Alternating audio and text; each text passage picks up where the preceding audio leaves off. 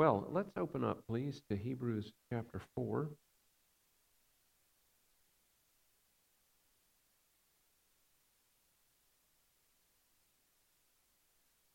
Father, we are so grateful for this time together tonight, and we're so very grateful for your word and your Holy Spirit that you've given to us to grow, to grow in intimacy with you.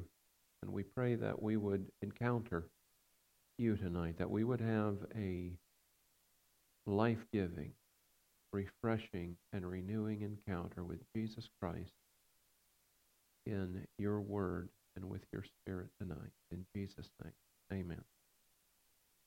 Hebrews chapter 4.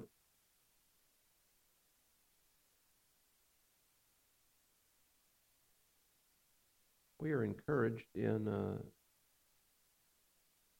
verse 16. The writer of Hebrews encourages us, therefore, to draw near with confidence to the throne of grace so that we may receive mercy and find grace to help in time of need.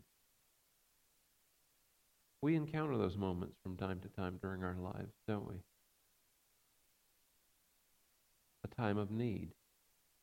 It may be a need that we're experiencing.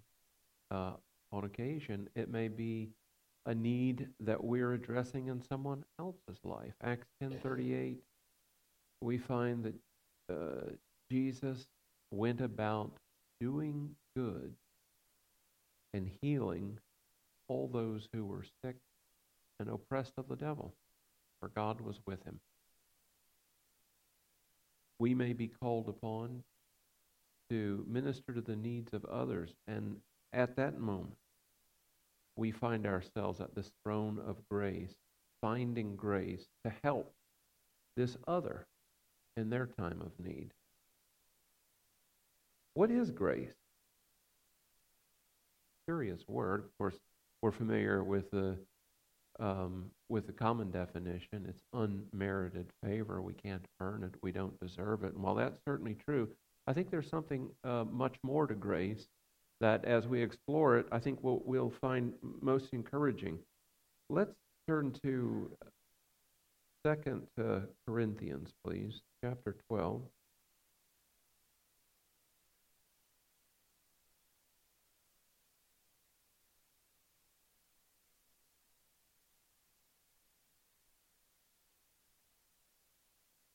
Jesus is addressing Paul as Paul has implored him three times that this thorn in the flesh which he has received might depart.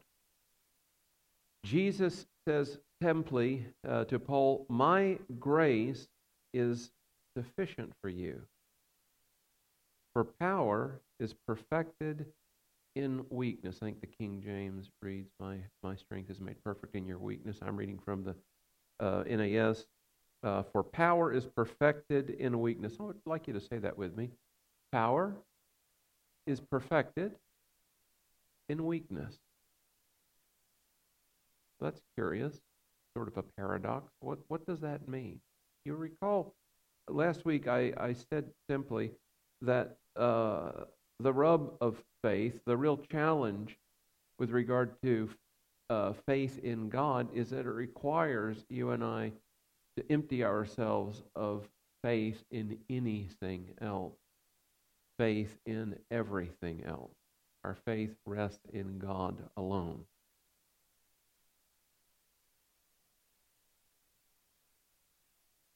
Do you re- recall uh, Jesus quoting Psalm 8 to the Pharisees when they began to rebuke him? The children were crying out praises to him. And uh, he quoted Psalm 8 My, uh, have you never read out of the mouths of babes and sucklings, thou hast ordained praise? In uh, the book of Psalm, Psalm 8, we read, Thou hast perfected strength. What is a babe, a suckling? What is that the picture of? He's illustrating an important truth complete helplessness. Utter dependence. If you leave a child alone, a baby, and you never tend to it, that baby will die. It hasn't the ability, the capacity to care for itself, to even meet its own rudimentary needs. It is utterly dependent upon the mother and the father to live. The psalmist, and in quoting him, Jesus, is saying simply, real praise as an expression of our trust toward God, as an expression of faith, can only exist when we see ourselves as utterly dependent upon God.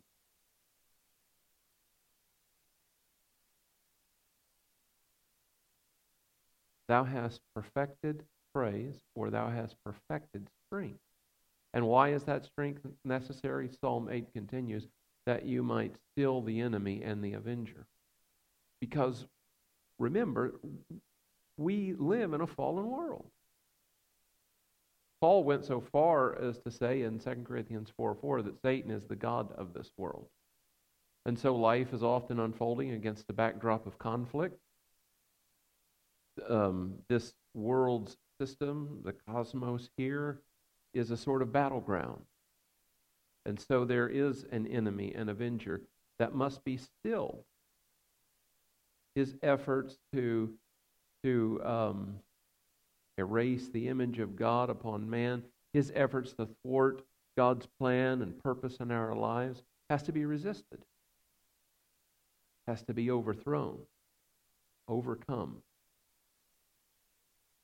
And that's uh, experienced through praise.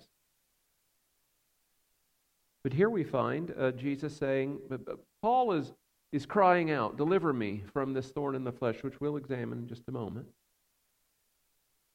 And he, he, he implores the Lord three times.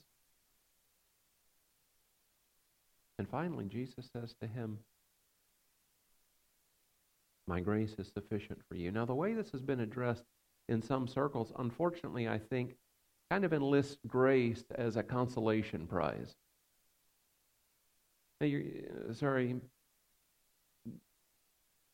you're going to have to deal with this. It's not going to get any better but uh, I'll be there to console you in the midst of all your suffering.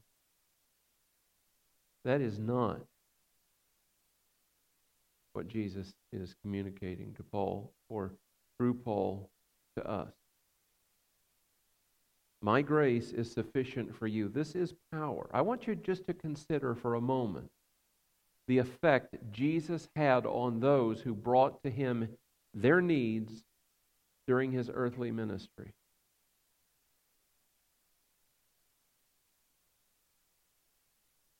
Did he reverse those challenges? Did he bring remedy? He did, didn't he? Their circumstances were radically altered. The evil in their lives was overcome. They were healed, they were delivered on few occasions, they were rescued from death. When Jesus shows up in his power, the works of the enemy are overthrown. They're undone. And the works of God take their place. That is what to, I, I really shouldn't take that call, I guess. Um, that is the will of God. I've often wondered um,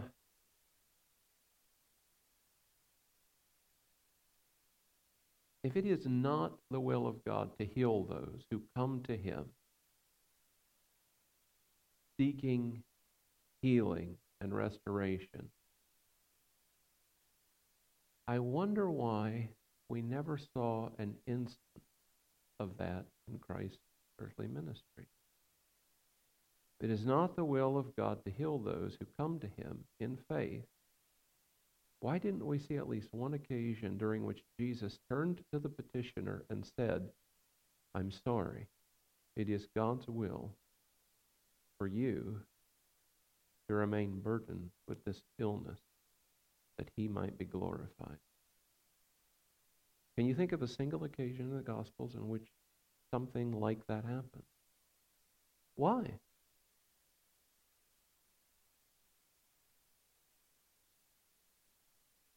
Yeah, I'm just asking.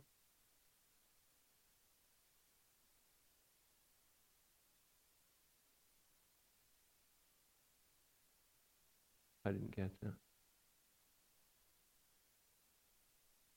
He did. But no one ever came to him and was denied healing. Never. And I can't help but think that uh, God was being somewhat remiss if Jesus is the express will and image of the Father. Didn't provide, having not provided at least a single occasion during which Jesus turned to someone and said, No, not God's will for you to be healed. I'll leave that there. It's something to think about, pray about. We'll move on. You don't know? You've not been following? I'm just kidding. I've bounced all over. We're still in Second Corinthians. Did you really? okay. Second Corinthians 12, um, verse uh, 9. My grace is sufficient you, for power is perfected in weakness. Now, Paul is addressing this thorn in the flesh. What was the thorn in the flesh? There's some exotic ideas. It was ophthalmia, some have said, an eye, a rare eye disease. There's a whole host of ideas, but if context means anything, I think Paul has already explained in some detail precisely what the thorn in the flesh was. Let's look back at the 11th chapter of the same letter, beginning with verse 1. I wish that you would bear with me in a little foolishness, but indeed you are bearing with me. For I am jealous for you with a godly jealousy, for I betrothed you to one husband so that to Christ I might present you as a pure virgin. There were challenges at the church in Corinth. Super apostles, I think he called them. False teachers who had slipped in and were teaching uh, things contrary to the Word of God and were causing real challenges there for the church in Corinth. But I am afraid, verse 3, that as the serpent deceived Eve by his craftiness, your minds will be led astray from the simplicity and purity of devotion to Christ. For if one comes and preaches another Jesus whom we have not preached, or you receive a different spirit which you have not received, or a different gospel which you have not accepted, you bear this beautifully. For I consider myself not in the least inferior to the most eminent apostles. But even if I am unskilled in speech, yet I am not so in knowledge. In fact, in every way we have made this evident to you in all things. Or did I commit a sin in humbling myself so that you might be exalted? Because I preached the gospel of God to you without charge.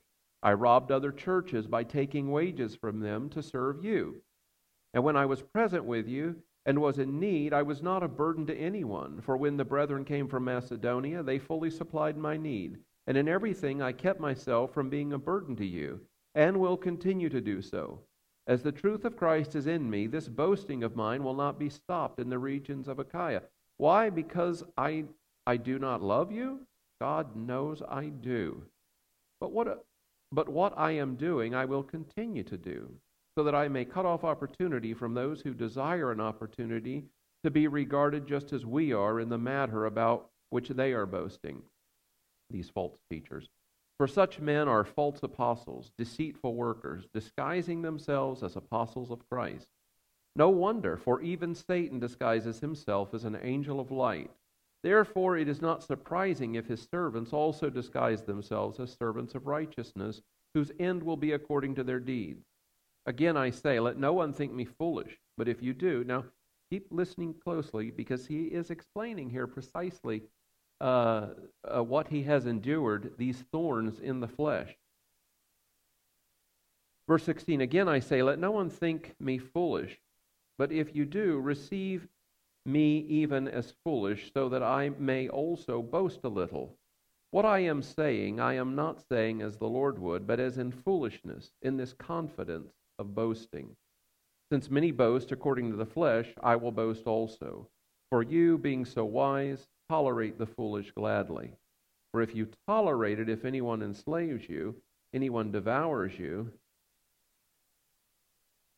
anyone takes advantage of you, anyone exalts himself, anyone hits you in the face, to my shame, I must say that we have been weak by comparison. Now, clearly, he's chiding uh, this church. But in whatever respect anyone else is bold, I speak in foolishness. I am just as bold myself. Are they Hebrews? So am I. Are they Israelites?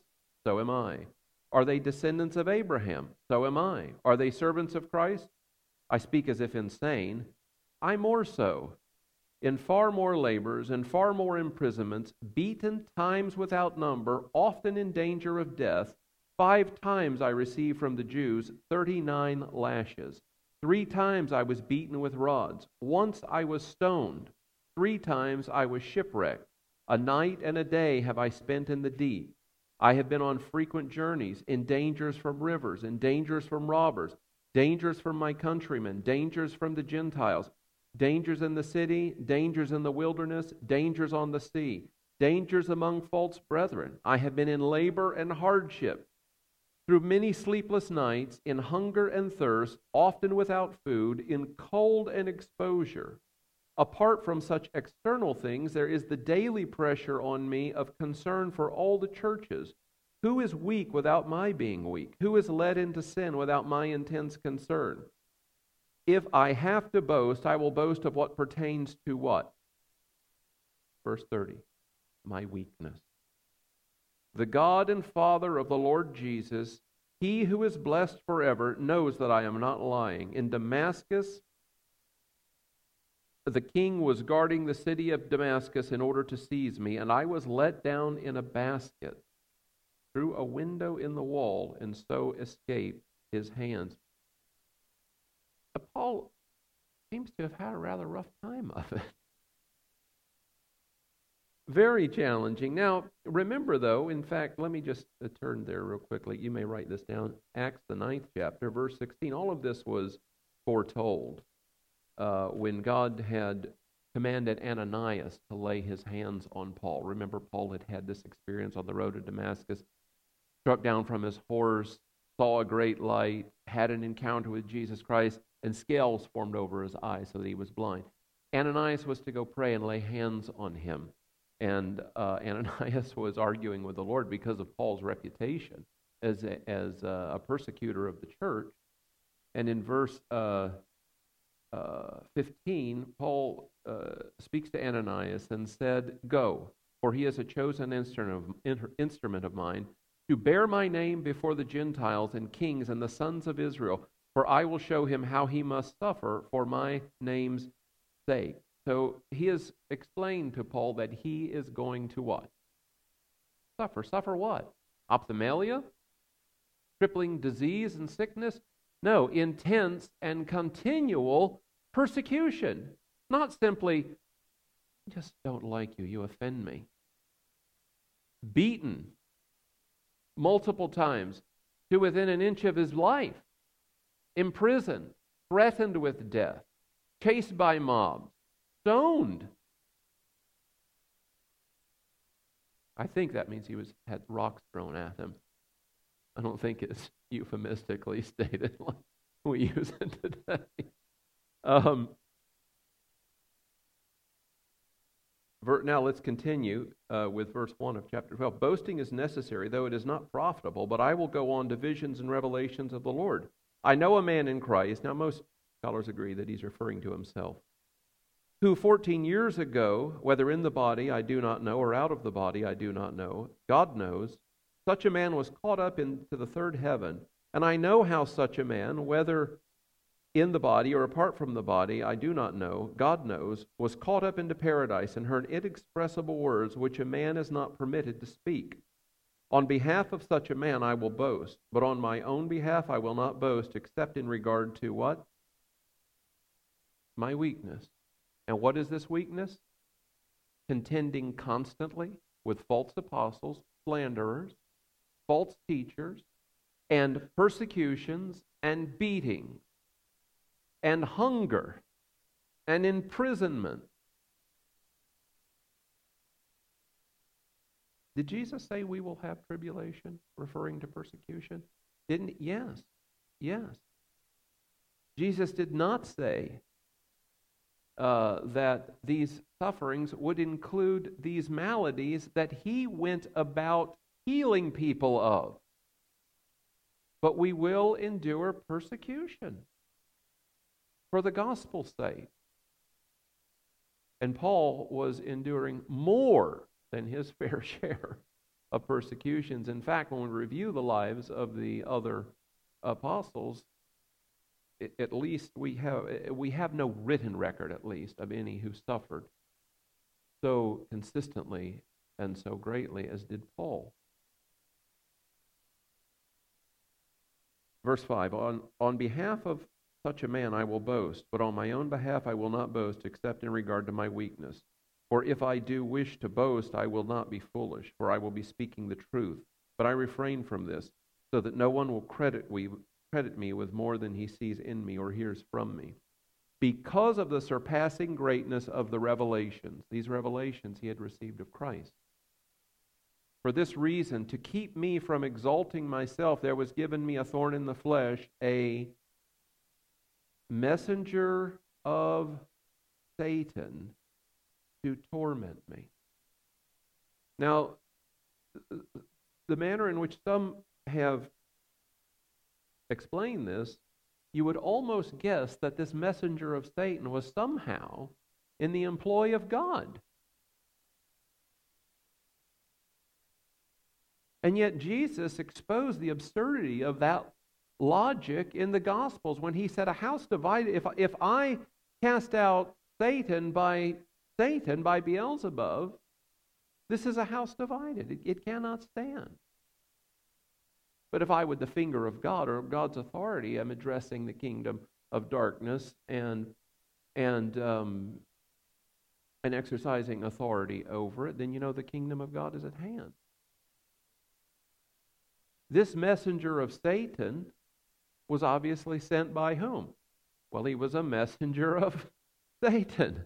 And to do what? To prevent Paul from being exalted. What does that suggest?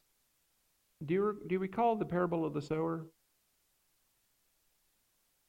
Jesus explained the parable privately to the disciples. He said, The sower soweth the, the word. And when the word is preached, anyone tell me, Mark, Mark, the fourth chapter?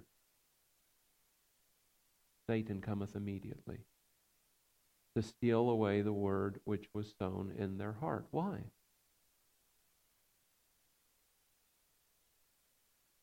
Paul said, I'm not ashamed of the gospel of Christ. It is the power of God unto salvation.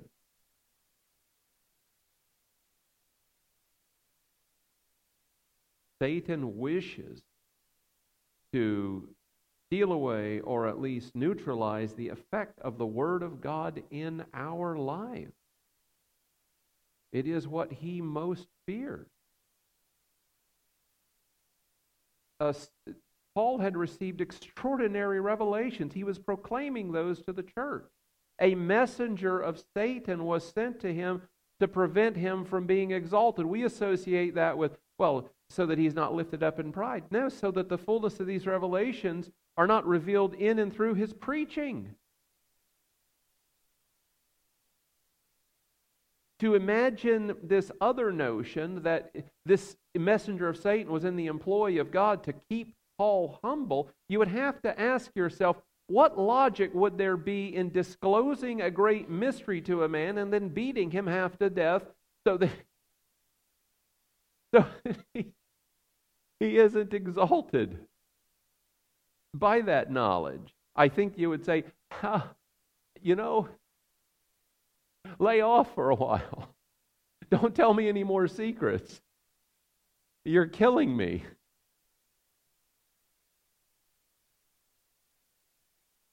No, these words which he was receiving were life. Satan was coming to undermine their effect and influence in his life and through his preaching and teaching. And so, what did Jesus say to him? Did Jesus say, I'm not taking this thorn away from you? And recall, the thorn is used, uh, this, this, uh, it's used euphemistically in, uh, or metaphorically rather, in, in um, I think in, in Joshua, in Numbers, and in Judges of people who are tormenting the children of Israel. They are a thorn in their side. Did Jesus um, say, No, Paul, I'm not delivering you? No. What did he say? My grace is sufficient. What does that mean? Is, that, is grace a consolation prize? No. It is through grace that we emerge victoriously in the midst of challenge. My strength is made perfect in weakness.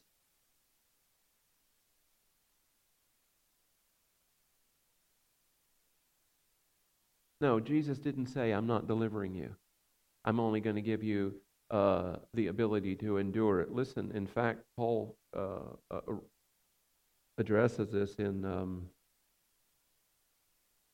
uh, I think it's Second Timothy. Let's turn there. Second Timothy, the uh, third chapter.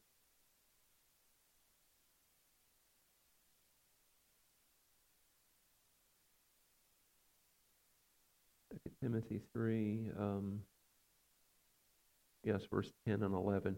Now you followed my teaching, conduct, purpose, faith, patience, love, perseverance, persecutions, and suffering, such as, such as happened to me at Antioch, at Iconium, and at Lystra.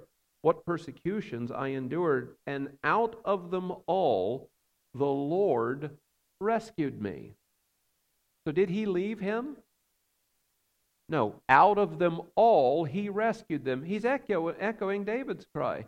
Many are the afflictions of the righteous, the psalmist declared, but the Lord delivers them from them all.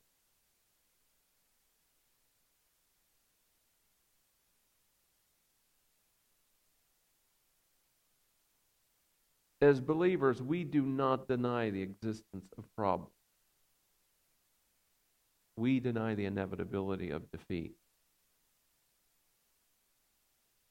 If we are overcomers, think of the language that's em- employed regarding believers. We're overcomers. Greater is he that's in us than he that's in the world. We are victorious. These are all language uh, or, or, words uh, that suggest conflict, but conflict which is eventually overcome.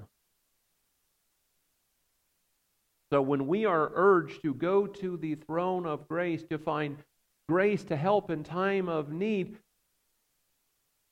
we are being um, urged to go to our Father to receive the resources and strength required to overcome in, in whatever particular situation uh, we are dealing. with. And if it's on behalf of another person, we are going to the throne of grace. Tonight, when we pray with people, we'll be going to the throne of grace. We'll be appealing to our Father to meet that need through His grace. And He wants to do it. We, we're not imploring Him, we're not begging, we're not pleading. God so loved the world that he gave his only begotten Son, that whosoever believeth in him should not perish but have everlasting life. Remember, what we enjoy access to through Christ, we enjoy access to through love. Redemption was set in motion because God so loved us. We're not begging and pleading. Um, we are gratefully and joyfully calling on our Father, Abba, Daddy, God, to meet our needs. Now, we're going to close with this. Let's look at Ephesians, the second chapter. I, I, ho- I hope I've given you something to think about, and I hope I've not confused you. I hope I've challenged some ideas. Now, your job, have I given you something to think about? I may have challenged you. Now, here's something I want you to bear in mind it's your responsibility to, to come to church with an open mind. Do you remember those? Uh, we're told they were more noble. The Bereans were more noble than those in Thessalonica because they came ready to receive the word. That is, they came with an open mind. I'm going to give the man a hearing. But then they returned to compare what they had heard with what was written in God's Word, and against that metric, they determined the validity of what was communicated to them through the preaching and teaching of whomever it was they had listened to. That's your responsibility. I'm sharing the Word of God with you. This collar means very little in that regard.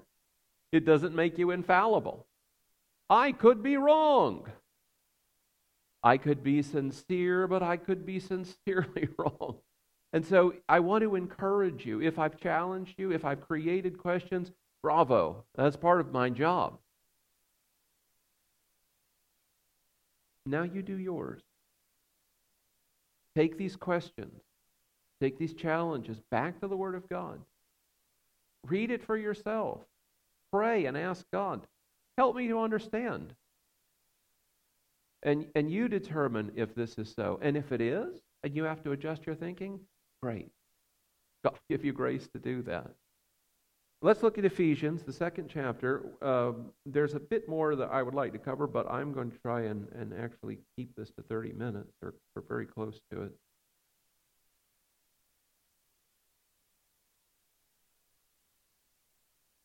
So he said, Look, my grace is sufficient for you. What do we do with grace? We, we receive grace to help in time of need. You recall what Peter wrote. He said, um, Humble yourselves, therefore, under the mighty hand of God, that he may exalt you in due time, casting all your care upon him. That's how we humble ourselves under the mighty hand of God. We cast all of our cares upon him. Remember, real faith in God begins when faith in everything else ends. So we humble ourselves under his mighty hand by casting all of our cares upon him, knowing he cares for us. Then he warns us be sober, be vigilant, ever watchful, because your adversary, the devil, walketh about as a roaring lion, seeking whom he may devour. Whom resist, steadfast in the faith. That's what we're to do, is resist him, right? How? Steadfast in the faith.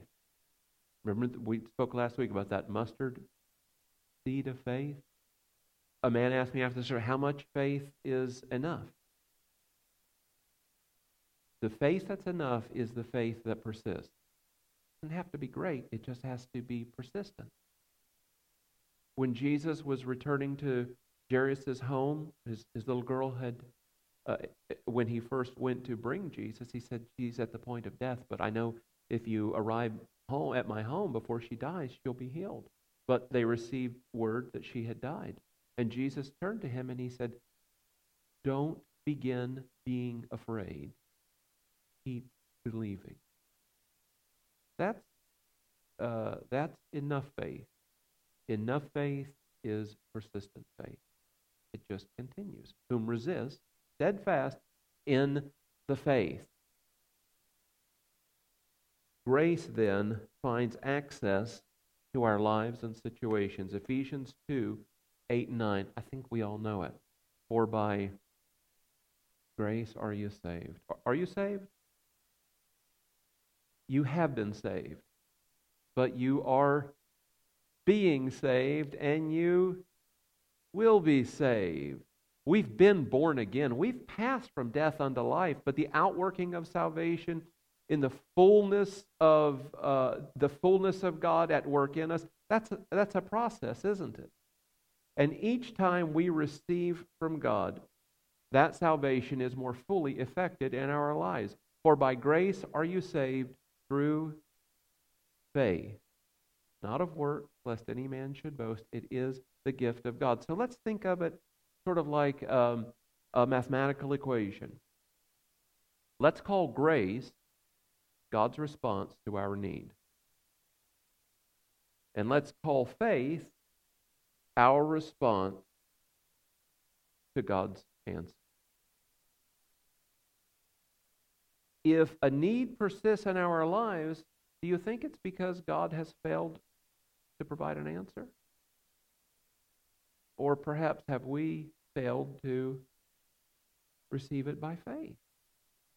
For by grace are you saved through faith. It is the gift of God. We receive it joyfully. We don't earn it, we don't deserve it. It is God's gift to us because He loves us so. Let's let's pray.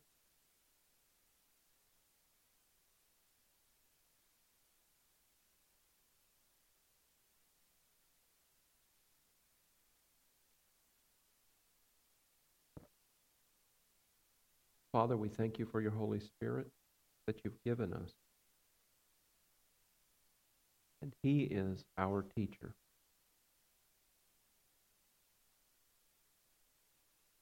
And we ask you now to teach us. As we return home and begin to consider this word, as we study this word,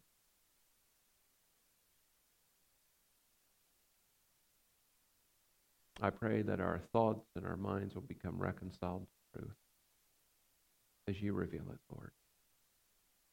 And we trust in you to do that.